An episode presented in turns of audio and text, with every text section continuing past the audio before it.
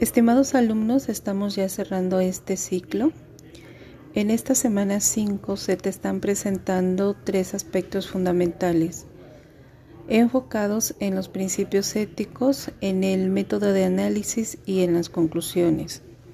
Con la finalidad de apoyarlos en estos contenidos, se te proporcionan dos casos, uno en base a las decisiones autónomas que presentan un caso de análisis y reflexión donde están involucrados valores y sobre todo aspectos de interés en el contexto de la profesión.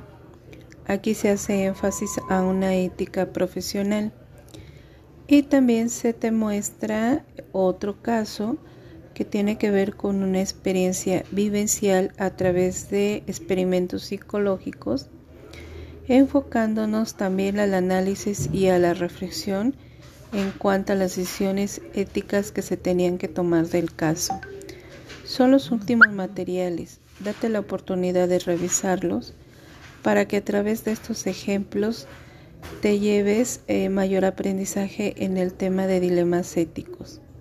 También te recuerdo que se presenta en esta misma semana el test automatizado, enfocado a todos los materiales que se utilizaron en las semanas para que al final tengas un buen resultado. Es necesario revisar todos y cada uno de ellos. Te deseo mucha suerte en esta experiencia. Recuerda que si tienes alguna duda, puedes enviarme un mensaje.